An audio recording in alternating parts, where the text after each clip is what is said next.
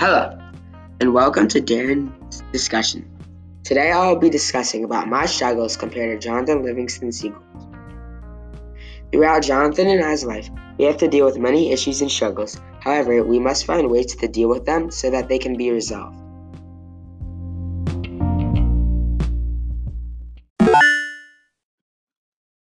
One struggle that I must live with is time management and how I can balance all of my sports with my homework. Now, there are three ways that I can resolve this issue A. Drop a few sports, B. Drop my grades, or the one that I do, C. Stay up extra late to complete everything.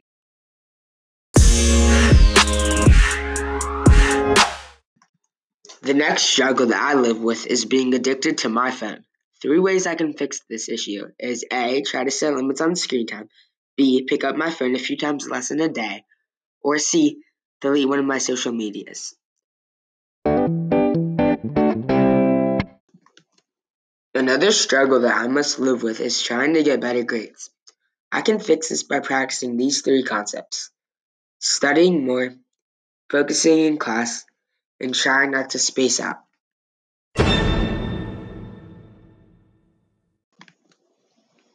The last struggle that I deal with is stressing out. To be less stressed, I can A. get more sleep, B. try to laugh more, or do what I do, which is also the worst decision, and C. push everything to the side and worry about it later. Now I'm going to start talking about Jonathan Livingston Seagull's problems.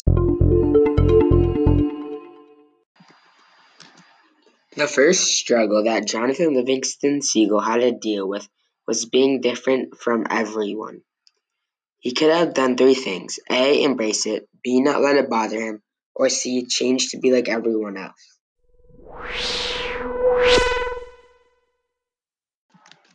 Another struggle that Jonathan faced is trying to achieve his goals. To reach these goals of flying faster and doing tricks, Jonathan needed to practice harder, practice more frequently, and to not listen to people bringing him down. The last struggle that Jonathan had to deal with was being left out. He could have A. tried to blend in more, B. make other friends that are not seagulls, or C. Do not try to stick with everyone else.